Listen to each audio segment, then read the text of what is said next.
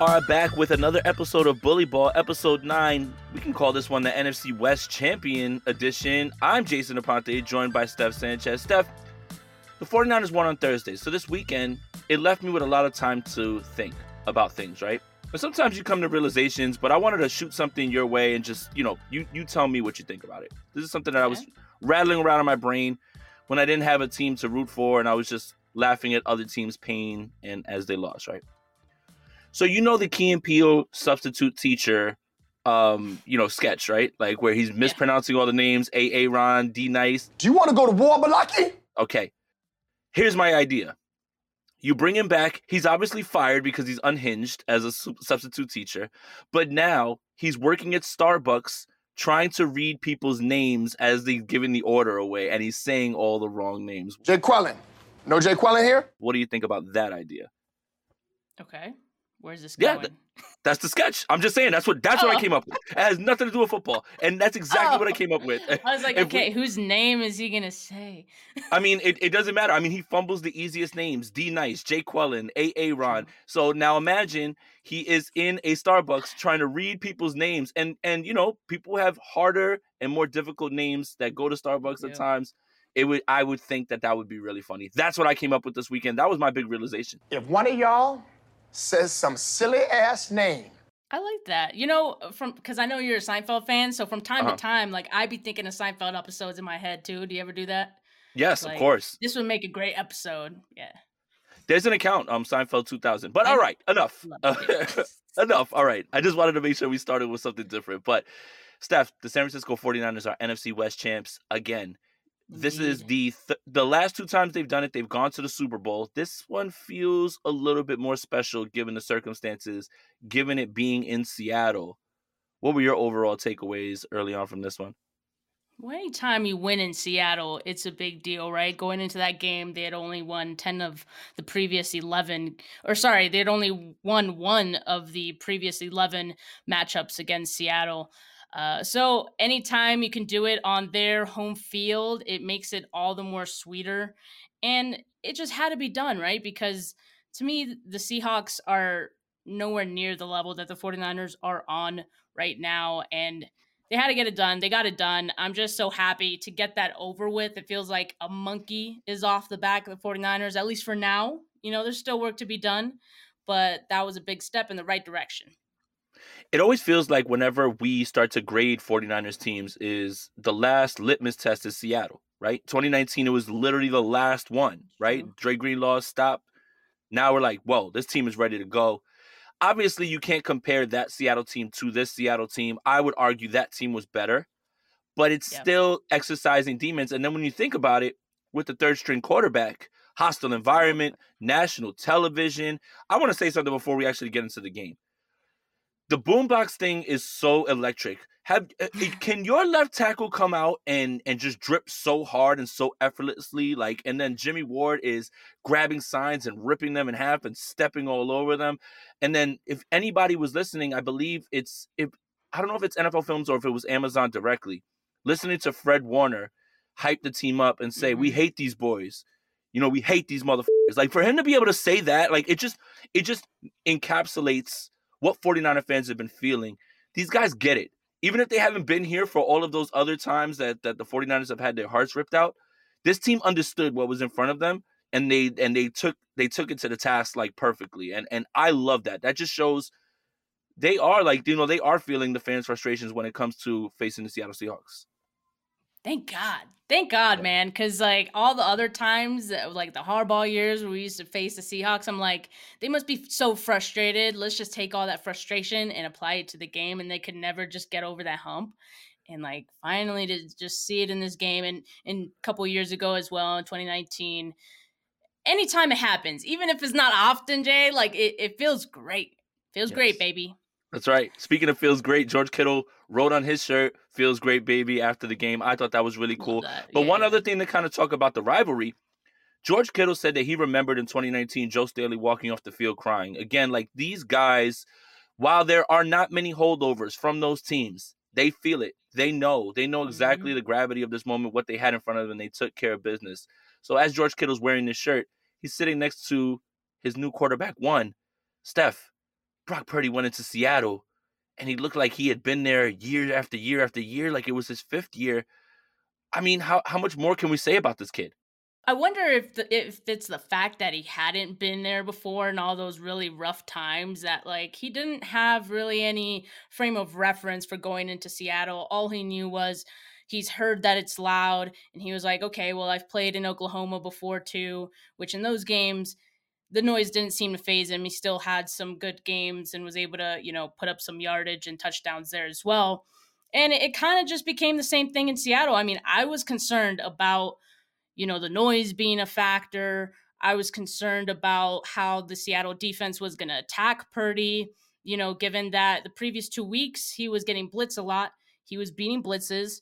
But, you know, the way that the Seahawks defend is a little bit different. He had to beat coverage a little bit. And yeah, it slowed him down a little bit, but I would say he did pretty well, Jay. I mean, and since taking over Jimmy Garoppolo, he's accounted for 612 passing yards, six touchdowns, just an interception, and a 69% completion percentage. That's nice. That's pretty nice. but you know what's funny is the the noise thing, right? And sometimes the noise is so loud in those college football games that the, the stadium is shaking because there's like 120,000 people there, right? Now we know the acoustics over there, you know, in Lumen Field. You you obviously you can't make calls right on the field, anything like that. He felt like he was prepared. And what I walked away with was again unflappable. You know, and and it seemed like for me th- during points in this game because he starts the game ten for ten, and then yes. he, he he hits a little patch where you know uh he has a dropped interception, but you know what a dropped interception is? It's called an incompletion. It's not, a, there's no stat for dropped interception, by the way, guys. You know, it just seems that that only matters for 49ers quarterbacks, no matter who they are. Oh, he threw a dropped interception. Yeah, it's an incompletion. That's what it's called. But he was I think bothered by the oblique a little bit more than was led on a little bit. Like and I and I felt like that was impressive as well that he was able to fight through that and operate this offense. A lot of a lot of credit to Kyle Shanahan who, you know, we're going to keep cooking because coaches coaches on fire right now, man. But Purdy had a command on it. A lot of the success was due to this new guy that the 49ers traded for. I had never heard of him before the 49ers traded for him. So I was a little skeptical about what they gave away. I'm talking about Christian McCaffrey. Mm. and what's funny is when you look at the offensive success since he's been fully integrated, first of all, since he's been fully integrated, the 49ers have not lost a game, but they've been rising as he's mm-hmm. been there.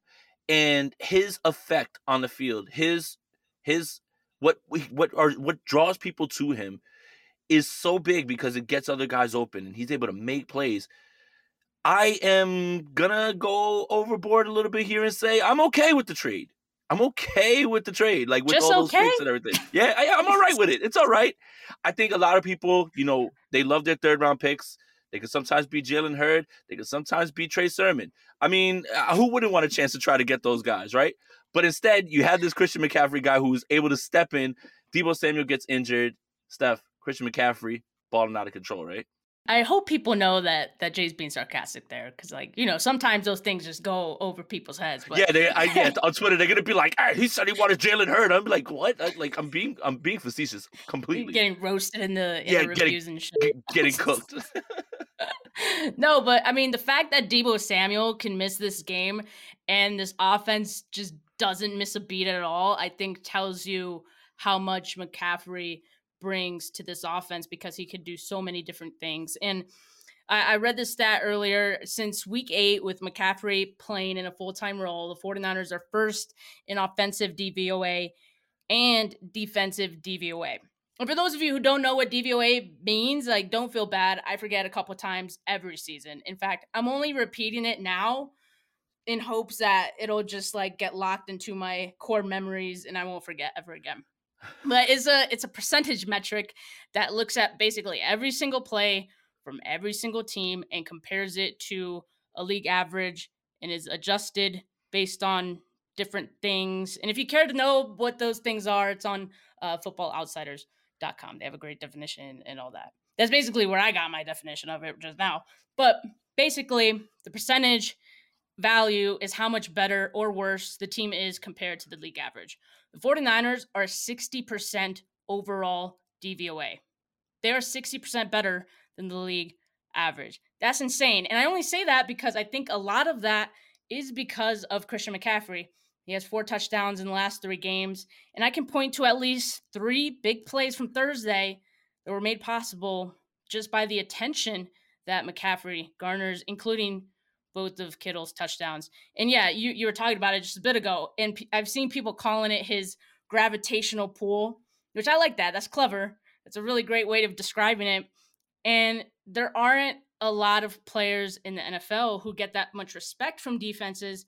And it's because he's so dangerous at literally every level of the field. They have no choice but to respect it. Right. And a lot of people were concerned with well, you should be using Jordan Mason. But I would push back on that and say when something's working and you've traded all that for that guy, yes, you want to keep him healthy. But you also have a bunch of days off with a mini bye week. I mean, I literally just mm-hmm. came up with a Key and Peele sketch in my head this weekend. That's how bored I was. So imagine what Christian McCaffrey's probably doing. He's hanging out, chilling. So he he has to play again next Saturday. So you have to figure that his long layoff in terms of days off probably factor into the account of you know how much how many touches he got and also he's pretty damn good, and and there's no reason to go away from it as long as as long as you're not putting him in harm's way, which Kyle Shanahan did not do. And let's talk about Coach.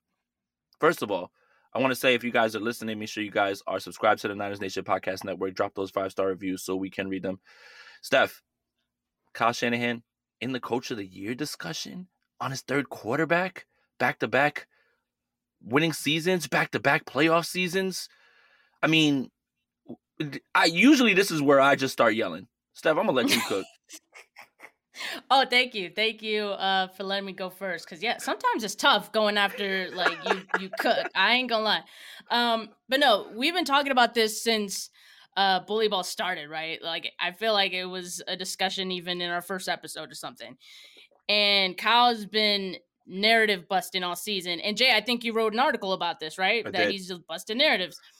And in the early going of the season, we did critique Shanahan for underperforming with this group.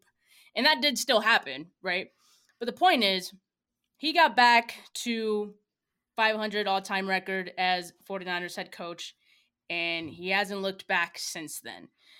But what he has had to deal with to do that, I think, is what people are forgetting. He turned this thing around with his backup quarterback and Jimmy Garoppolo. He's dealt with several injuries along the way.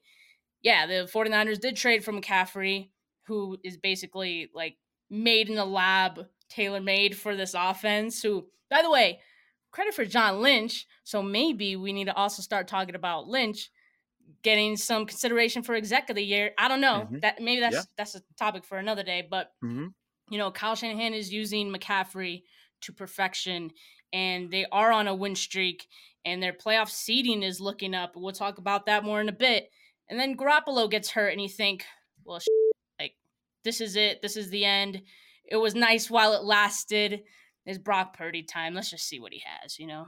Yeah except that they continue to win with the third string quarterback, who, by the way, is a rookie, who, by the way, was the last pick in the draft. That's just unheard of. I mean, who does that? Yeah. My coach, Kyle Shanahan.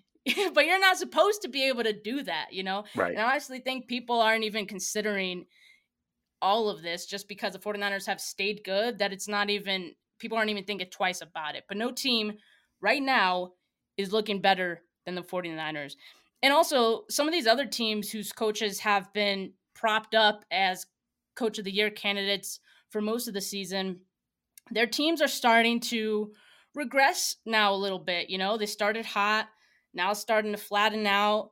Kyle Shanahan started flat, but now his team is getting hot. So I don't I don't think one is better than the other. Mm-hmm. But I do think there are a few coaches that I agree like should should be in the conversation. You know, Sirianni, Dan Campbell. I like Dan yeah. Campbell, what he's doing with the Lions. But my point is, why not Kyle? Like, right. and I'm not gonna bang the table and say he needs to, you know, win. And if he doesn't, we riot. I just think he simply needs to be part of the conversation. Yeah. He needs to be considered at the Yeah. very least. That's all we're saying. Yeah, hundred percent. I don't think he'll win it. I think Sirianni's got that locked up. I mean, unless now with Jalen Hurts' injury and he gets blamed for it, they they turn the the page on that. But you know, Brian Daboll is somebody that it could be. It's uh, you know, Robert Saleh deserves consideration. Mike McDaniel, des- a lot of good coaches this year. A lot of good coaches. But you know, for Kyle Shanahan haters, you only have one last thing now: win the biggest game. And I kind of wanted to touch on that because I think people just automatically think that you know you're labeled a genius you have this roster this is what's going to happen right? Well there's only seven or eight active head coaches that have won a super bowl.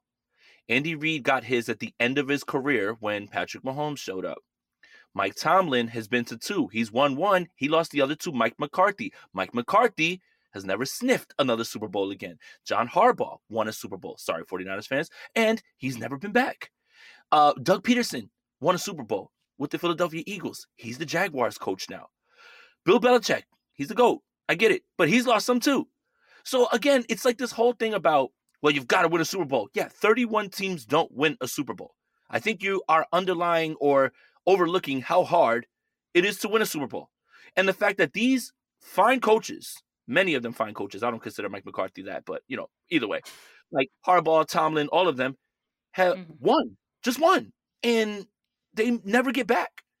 I think that a lot of people are just now. This is your la- This is all you have left now at this point. What you need to figure out now is this: Kyle Shanahan's not going anywhere. Settle in, settle in, and buckle up because now it's it's the any talk of him being fired was something that was fan generated, Twitter generated anyway. But now you're looking at back to back results like this and what they've built, the culture they built. They've been able to integrate players. Whoever comes in, they settle into the culture. Whoever leaves, they end up not having good good um seasons and they come right back. I.e. Kerry Hyder. There's a lot of a lot of things that you need to point to with this culture and what they've built. Kyle Shanahan's not going anywhere. It's my coach, man. You got to just get used to it. And if you're not, then you're playing this game of I need him to fail so I'm right. So the last thing he needs to do is win a Super Bowl. He does that, then everybody has to get on board.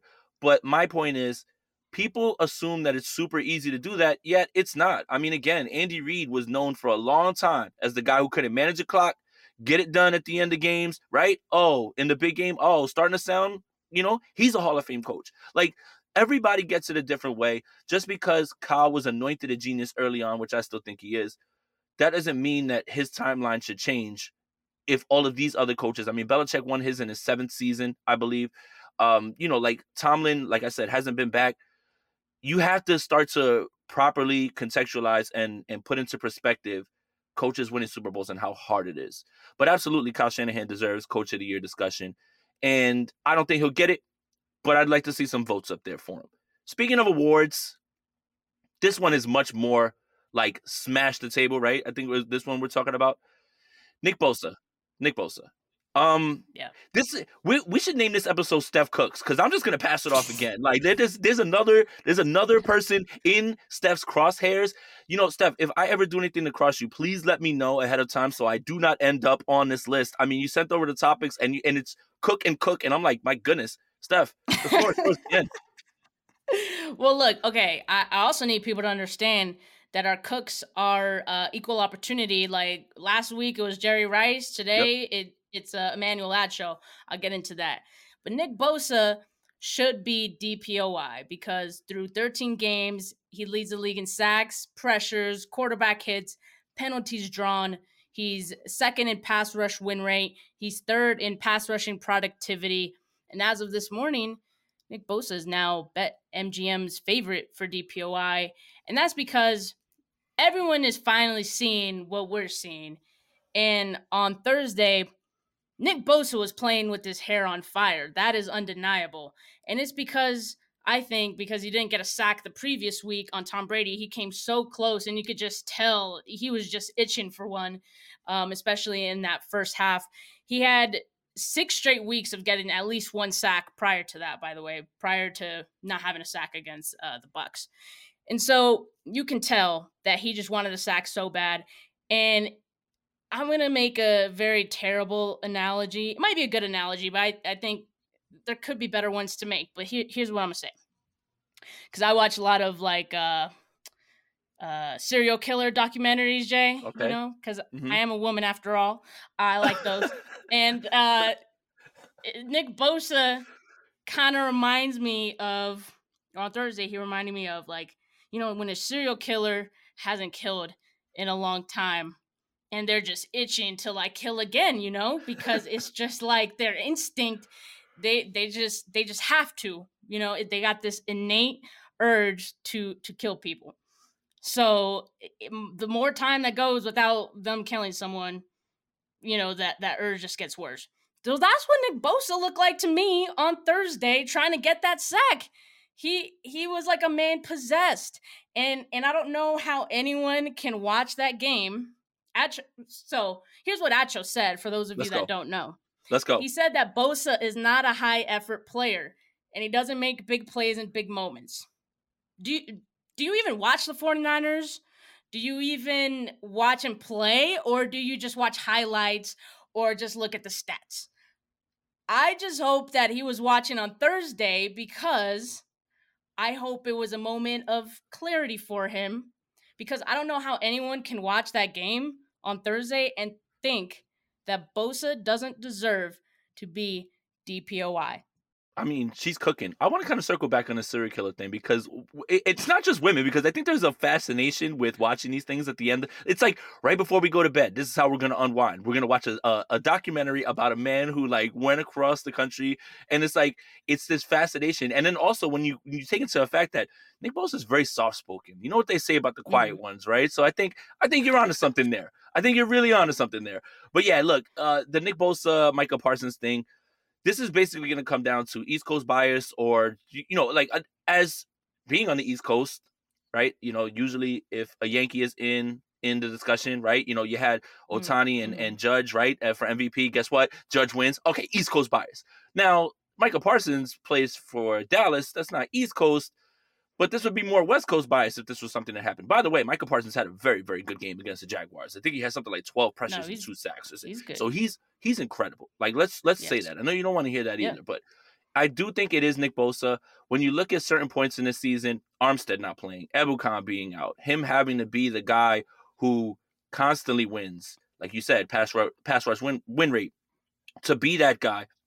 He's just coming into his own, and it seems like every single year that he's out there, he's just getting better, and that's scary. Mhm. I think Richard Sherman spoke to the fact that he's nowhere near his ceiling. He's scratching the surface. This is this is all scary, scary hours for everybody else at this point. And that man's gonna get paid, and he deserves every single dollar. This game against the Seahawks, the score may look close, but this game never was close, and it never felt close at all. Like it felt like Mm-mm. there was there was a sizable difference of the talent on both sides and the coaching. Sorry, Pete Carroll, you got worked. And I love that. I love that for you. I love that for us. I love that for 49ers fans. But that's what this game felt like. It like that score is not indicative of how this game was. The 49ers defense was incredible. Uh again, Jimmy Ward had had himself a great game. You know, the offense made the plays when they needed to. It, it just this felt like one of the more complete wins. You know, kicker didn't make the kick, but hey, whatever. We're just splitting hairs here now at this point. Um, I only bring that up because every time Robbie Gould misses a kick, they're like, they're just like waiting for me to say something, and I'm like, guys, I don't want him to miss kicks. Like, I'm sorry, like I, I, I like, I don't, I don't. I don't want to further my agenda at the expense of the 49ers missing Right. points on the field. Like I, I'm, I am not that hard headed, but yeah, this felt like a game where the 49ers established themselves and maybe they're starting to separate themselves from the Seattle Seahawks because it's always been so close. It's always been Mhm. you know they're they're here they're there like like even in 2019 it came down to the last moment. It always felt like they're always like right around the corner. Well the boogeyman might be down for the count this time you know? Unfortunately the denver broncos continue to help out the seattle seahawks. The more they lose the higher that pick's going to be so seattle will get to load up even more highway robbery of a trade and they smashed last year's uh draft as well. So maybe they're on their way to coming back they're just going to build the right way it's just it doesn't feel like I mean, there was a rumor I read today about that Pete Carroll. They want him to be out. Um, so I don't know. You know, like there, it this does feel like a weird transition period for Seattle because a lot of the faces that tormented the 49ers are not there anymore. No Bobby Wagner, no Russell Wilson. You know, those guys. Like now, this feels like the 49ers are separating themselves and just getting them away from the. And then I, I don't want to see the Seattle Seahawks anymore at this point. NFC seeding has changed this entire weekend. had a chance to change a little bit more. Thank you, Indianapolis Colts. Ultimate, supreme choke job, 33 to nothing lead blown. Unreal. Um, it's a good thing the Colts exhausted all of their coaching um options before going to Jeff Saturday. Oh, wait, they didn't. And they just went with a guy that they like in that building. And it kind of showed in that game. I mean, down the stretch of that game, the, Matt Ryan had 66 passing yards, I think, on like 25 dropbacks. That is ridiculously bad against a really bad defense. The Minnesota Vikings don't scare anybody, by the way. No way you should have got down 33 nothing. Dallas Cowboys lose to the Jacksonville Jaguars. Oh well, well you better watch out for the Cowboys. Almost 70 points back-to-back weeks against the Houston Texans and the Jacksonville Jaguars, right? Philadelphia, they take care of business, but now Jalen Hurts is injured. Here's how I'm going to pose this one to you, Steph. All the Eagles have to do is win one more game, one more game, and they secure their bye. But it looks like it may be Gardner Minshew going forward for the rest of the season. Who's on their schedule? The Cowboys next, division game. The Saints, they have a very good defense. And the New York Giants, who might be playing for their lives. Steph, there's a large discussion about should you rest your guys? Should you what do the 49ers do here with these circumstances in front of them? I think you I don't think you can take any days off and I don't think you can rest anybody. No, the 49ers aren't in a position to to rest anyone. You always have to fight for that top 2 seeding because that's invaluable right there to be able to potentially um, you know, have a bye going into the playoffs. Uh, and and that's that's really what the 49ers should be striving for and seeing is how the Vikings have been playing as of late. It looks very much attainable and they need to they need to play for it you know? So I don't know how things are going to shake out with the Eagles. I mean yeah maybe the number 1 seed it, it, that's possible, but that's a long shot in my opinion. I think uh, the number two seed is much more likely because the the Vikings have the Giants, Packers, and the Bears all of those games, seeing how they've been playing these last two weeks, all those games could potentially be a loss uh, for the Vikings if they're not careful.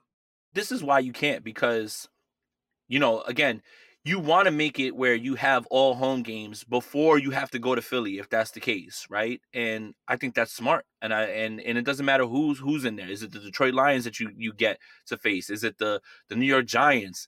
Is it the Washington Commanders, who the 49ers actually meet on Christmas Eve on Saturday, lost actually to the New York Giants?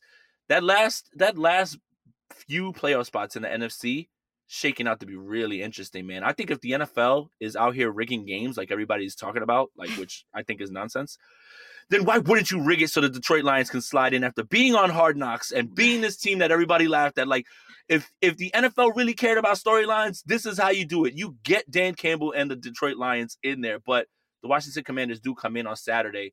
Chase Young might play in this game, so this may be the first time that we've seen him. The Commanders have won a few games here and there. They lost to the Giants last night. Didn't really get to pay attention to that game as I passed out very early because I'm an old man and it's on the East Coast, and I'm not staying up for that. But what are your initial thoughts on Washington on Saturday? Yeah, I mean, I initially was kind of worried about this game just because I think the Commanders' defense is pretty good. Like they're underrated. Uh, you mentioned they're getting Chase Young back, so it'll be another challenge for Purdy. But I know this offense has some good playmakers as well in McLaurin and Jahan Dotson. But uh, what I what I think the equalizer is going to be is this 49ers pass rush because they are struggling against the Giants pass rush Sunday yeah. night. And Jay, are the Giants the best defense in the league? Nope. Right, because who is? The Santa Clara 49ers. the 49ers. It's going to be scary hours for Heinicke, and I'm not sure that that offensive line is ready for it. I'm not sure Heinicke is the type of quarterback who can, you know, make plays out of his ass when his offensive line is is not, you know, um, covering for him. So even if our offense struggles a little bit, our defense should be able to provide this team with the opportunities to win on a silver platter. And, and that's to me just the difference between the Commanders offense going up against the 49ers defense and and the opposite. The the 49ers defense going up against the Commanders offense. Did I say that right? I. Rob, Rob will fix it, man. He's he's he's back there listening. The Commanders offense going up against the 49ers defense and the opposite, the the 49ers offense going up against the Commanders defense. Did I say that right? Another reason that you can't rest anybody too, and this has little to, like little to do with seeding, is Brock Purdy is still very green right now in, in terms of his mm. in terms of the the chemistry that he's trying to build. So I don't think that you yeah. can afford, you know, unless this thing is completely out of hand in week 18, I don't think you can afford to take reps away from him and this offense while they're still trying. Like, look, we all love what they're doing, but it, it would not be smart for them to disrupt what's been building you know, just because you think you want to rest some players. I think that's look, they're football players. They get paid to, to play football. They want to play football. And if in week 18 this is out of hand and they have it, cool. I understand that portion of it. Maybe get them in, get them out a series, whatever it is. But this idea of, well, you've got to rest guys just so they could be healthy. You know, everybody doesn't like it when coach plays scared, you know, air quotes. Mm-hmm. Well, that's coaching scared too, as well. Like you, you gotta, you gotta kind of do what's best for the team, and you have to have a feel for your team. Do you feel like your team is gelling and they're they're they're at their optimal position? then you've got to make that decision based on the feel and what they've been doing. So, yeah, that's another reason that you can't really rest anybody aside from the fact that you do want to secure every home game you can before you have to go to Philly. And who knows? Someone could knock Philly off. You never know, right? Yeah. Someone beat someone yeah. beats Philly, guess what? Everybody has to come to Santa Clara now. And you don't have to leave the West Coast for almost 6 7 weeks, right? Because they, they don't have to leave the rest of this time until the and, and then if they stay in the second seed, they'll be there. So they're doing a good job. They don't they don't have to worry about travel as much. That's good for returning players. Hello, Javon Kinlaw. I mean, this team is about to get Javon Kinlaw back. I mean, like you have to be able to get these guys up to speed so you're in the optimal spot when you get to the playoffs. It's all about that because that's what gives you the advantage going into the playoffs. So yes, they ha- absolutely have to play for that. And you know, going back to to your point of you know Brock Purdy, you know, needing these reps because you know, after all, he's only played three games with this team. Um, and in that game against the Bucs, I I felt like Kyle Shanahan kept him in even when the game was like pretty much over because he wanted Brock Purdy to to get those extra reps with his guys. So I, I don't see Kyle Shanahan resting any of these guys. Um, you know, down these last few games. Real quick question for you, Jay, though. If the 49ers have a playoff game in Philly, would you go to Philly to watch that nope. game? No questions asked. No questions asked. I live. You would go? yes, I live ninety minutes away. I would drive. I'd be there, scared. Easy. Nah, we, we scared. went we went last year to week three, week two, right after the Detroit game. Um, Niners went in there, they handled business. The Eagles fans tried to talk a little bit, but it was nothing. I mean, I think I think the energy. Yeah. Well, they I saw how tall you were, and they're like, "Nah, no, it wasn't me. Not. I was with Croc, and he was he was being a menace. Oh, yeah. and just, but no, it, it. I think um at any game, right? I think the energy you exude is what you'll get back. If you're sitting there and you're just like rooting for your team, and I, I, I, I maybe I'm being yeah. naive, but I genuinely believe in if you're being obnoxious, if you're antagonizing fans in that building, everybody's hammered with a with a a chance to go to the Super Bowl, then you're generally asking for for trouble. But if you're at the game and you're doing your thing and you're just like you're not bothering anybody, just rooting for your team. I had conversations with Eagles fans where I said, "Hey, listen, I like this and this guy on your team. Very rational, very normal. None of these guys butter them up a little bit. Nah, yeah, that's it. That's what you got to do. You got to do like like you know when you're in enemy territories, kill him with kindness. That's the best way to do it. So um yeah, I would definitely be there for that game. Kind of rooting for it because then the tickets, the tickets because when I have to go to San Francisco or Santa Clara, it's tickets for the game, flight, where am I staying, all that mm-hmm. stuff. Like for me to yeah. just be able to drive there, like I would just go for the weekend in Philly because it's one of my favorite towns as well too. Thank you guys for listening. Make sure you're subscribed to the Niners Nation Podcast Network wherever you get your podcasts. Make sure you leave that five star review so we can read it on here. Make sure you follow Steph on Twitter at Steph49K. Make sure you follow me on Twitter at Jason Aponte2103. For Steph, for Jay, we're out of here.